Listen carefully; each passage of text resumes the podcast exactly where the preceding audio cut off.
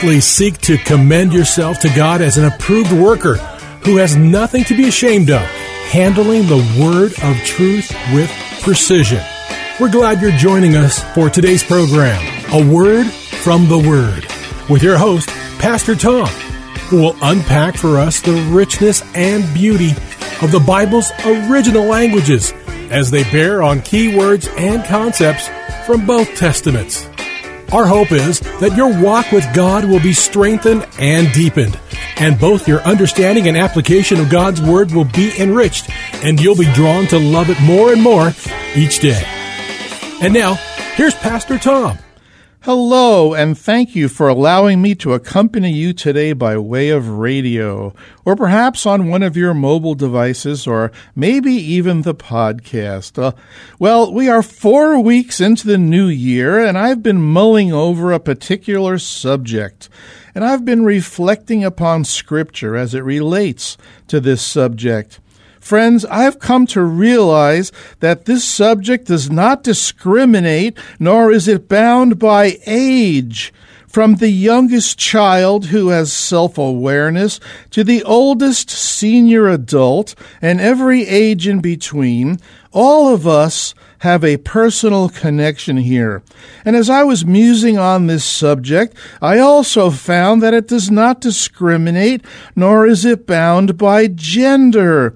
Men and women alike have personally experienced this phenomenon firsthand. Then I came to see that this subject does not discriminate, nor is it bound by marital status.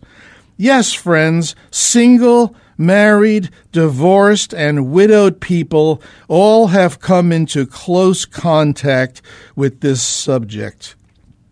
Now, the more I thought about this, I came to realize that this issue does not discriminate, nor is it bound by cultural or economic factors. From what we might describe as the poorest of the poor to the richest of the rich, and every socioeconomic bracket in between, no one seems to be untouched by it. In fact, friends, I dare say that this subject does not discriminate, nor is it bound by geographic locations. In other words, it doesn't really matter where on God's good green earth we live. We cannot elude, evade, or escape the influence or effects of this idea. While musing and reflecting on this topic, I even came to realize that this topic does not discriminate, nor is it bound even by our religious affiliations, including all of the world's major religions. I must say here that the startling thing that I discovered in all of this is that even we Christians are not immune or exempt from deeply and personally experiencing and being affected by this subject matter. I hope that we're all coming to realize that it sure seems like every single human being, regardless of our age, gender, marital status, cultural background, or economic status, geographical location, or religious affiliation, we are all impacted and cannot come away unscathed by this subject. Friends, today I feel compelled to talk about the subject of, or the word, fear. And friends, the question of all questions I asked myself and now extend to all of us is this Will 2020 end up being a year of fear? Fear, my friends, is a very interesting subject and topic of conversation. And I believe and I know there are lots of opinions about fear. Nearly 30 years of pastoral ministry have made me pull the reins in on pat answers and thoughtless responses. And thankfully, the Bible has a lot to say about fear. Did you know that up until recently, it has been suggested that the number one menace to world health was cancer or even AIDS? plagues, or even polio? But sadly, we now know that the number one menace to health the world over is stress. And stress, my friends, more often than not, has its roots in the things we fear.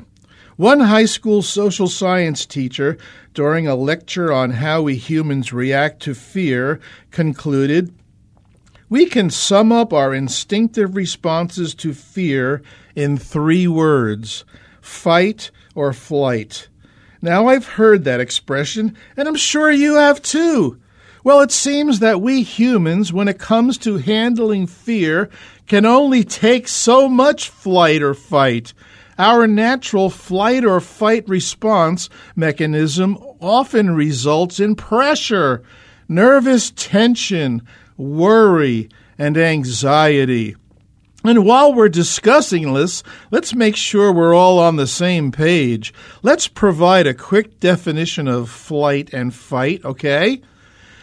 Flight generally means avoiding certain people or situations. And in this context, avoiding may include the idea of shying away from or not wishing to face particular people or circumstances. Fight generally refers to struggling to make the grade or meet someone else's expectations. And in this context, struggling may refer to or include forceful efforts to break free of some restraint or restriction. The emotional energy we expend in both of these responses can become wearing and draining. At times, it may even suck the very life out of us. Friends, perhaps the name Corrie ten Boom sounds familiar. Perhaps not. But Corrie was a Nazi concentration camp survivor during World War II. In 1975, a movie was made of her life and experiences. It's worth watching. It's called The Hiding Place. Corrie ten Boom has some interesting things to say about life Probably her most known saying is Worry is like a rocking chair, it keeps you moving, but doesn't get you anywhere. Two other great things she said are Worry does not empty tomorrow of its sorrow, it empties today of its strength. How about if you look at the world, you'll be distressed. If you look within, you'll be depressed. But if you look at God, you'll be at rest. You may be thinking, but Pastor Tom, what about the fear of the Lord? Doesn't that play a part? Isn't that part of the equation of life too? Yes, it does, and yes, it is. And we'll talk about that in some detail in just a bit. I'll explain what fearing the Lord actually means. I find it very interesting that we've learned from the field of psychology and the combined psychological disciplines that good mental health generally springs from two things.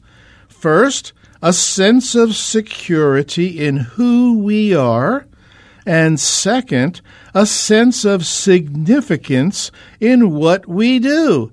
And the amazing thing is that the scriptures, our Bible, speaks to these two things directly in one phenomenal statement.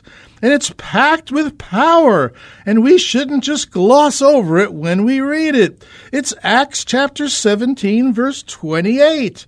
This is a great verse to commit to memory. It's short, but it speaks volumes. Here it is. For in him we live and move and have our being. Now, it may not sound that earth shattering upon first reading it, and the phrase have our being literally means are or exist, so we could say, in him we live and move and exist. This is one of the great examples, friends, of our Bible being the original psychology manual. Whether they're willing to admit it, psychologists and psychiatrists have been given divine grace from the God of the Bible to analyze the complex human personality. Now, to be sure, they don't always get it right, and some approaches I probably wouldn't recommend. But we'd be wise to not simply throw the baby out with the bathwater. Some, sometimes we need to avail ourselves of their help, don't we? But let's get back to Acts 17:28. In him we live and move and exist or have our being. Friends, I want us to observe that these two things, a sense of security in who we are and a sense of significance in what we do, are both beautifully described and intertwined in the biblical language of Acts 17:28. The phrase in him we live and move parallels what we do. And the phrase and have our being parallels who we are. And interestingly enough, the biblical word live here is not the word bios, where we get our English word biology. It's rather the Greek word rooted in zoe, which means life that has unending duration, or as we would call it, eternal life. The New Testament Christ followers and writers of our New Testament documents recognize that Zoe was the core of our spiritual life as believers. Under the inspiration of the Holy Spirit, they chose this word because it not only signifies duration or everlasting, but it signifies dimension. It's not merely sterile biological existence, but rather a spiritual aliveness that flourishes from what we infuse into it by the meaningful things and activities we do. And the great thing is that the activities and works we do have spiritual and eternal value to them. Jesus himself possessed Zoe, and he imparts Zoe life to us when we become born again. So, friends, in Him we live, in Him we are spiritually alive, and in Him we move. Now, this word move is cool. It's where we get our English word kinesis and kinesiology. Those of you like me who have ever gone to physical therapy for an injury, we've been schooled in kinesiology, haven't we? This word, kineo, is often used as a metaphor to indicate moving and acting in a certain way. As I understand it, here in Acts 17:28, it serves to reinforce the idea that as believers, our activities and works are being referred to. Now, due to time restrictions, I'm not able to read Paul's entire context surrounding Acts 17:28. So I'm going to suggest you check it out when you have a minute. The key verses are verses 22 through 34. But the gist here is that Paul is in Athens dialoguing with some unbelieving pagan philosophers, and he actually quotes a Greek and Roman philosopher writings to make his point. So let's connect the dots here. Paul's quote and his timely analysis of modern psychology In him, Jesus, we live and move and exist. This single and simply stated verse of Scripture reminds us and assures us that we have both a sense of security and a sense of significance because we belong to Jesus Christ and as we put our trust and confidence in Him. Well, what I'm trying to say here, friends, is that as we fully and completely trust and rely on Jesus with our total being, we reap the benefit of having a sense of security as we relate to one another and to the people around us.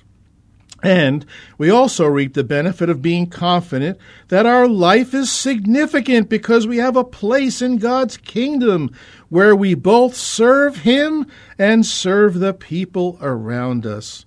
In so doing, friends, putting our total confidence in Jesus frees us from living our lives as slaves to other people and as slaves to constant fear. And now here's the perfect junction to elaborate on the fear of the Lord.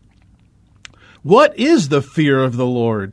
Well, two well known passages here are Proverbs 1 7, the fear of the Lord is the beginning of knowledge, and Proverbs 19:23, the fear of the Lord leads to life.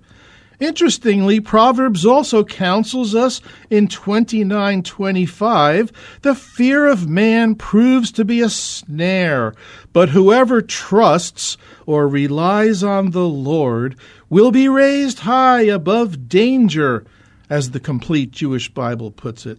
Here again, friends, we have to strap on Jewish sandals and hear these verses the way Hebrew people heard them. For the Hebrew people, Lord was the one true God, the covenant God of Israel, the one true creator and sovereign ruler of the universe. By the way, one common Jewish praise prayer begins Baruch atah Adonai Eloheinu melech haolam. Blessed be or are you, Lord our God, King of the universe. To fear this God was to reverence or revere him, and this reverence included having a sense of awe, which means a profound sense of respect mixed with wonder. Theologians like to use the expression reverential awe to keep it separated from and distinguishing it from the purely afraid kind of fear, which it isn't.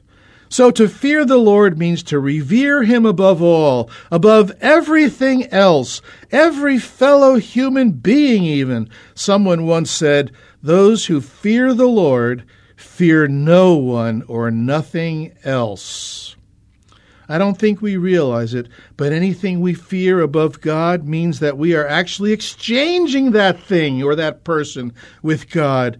We are replacing God with that thing or person. Listen to 2 Timothy 1 7.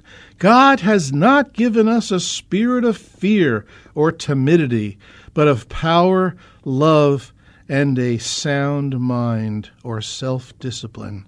So God has not given us a spirit of fear. Thanks, God. But fear is not a simple matter, is it? I believe the emotion of fear has a protective effect in our lives as humans. But the emotion of fear can also have spiritual repercussions when it paralyzes us and prevents us from carrying out God's plans or doing His will or obeying something in His Word.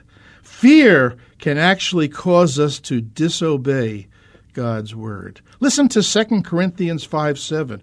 For we walk or live by faith and not by sight.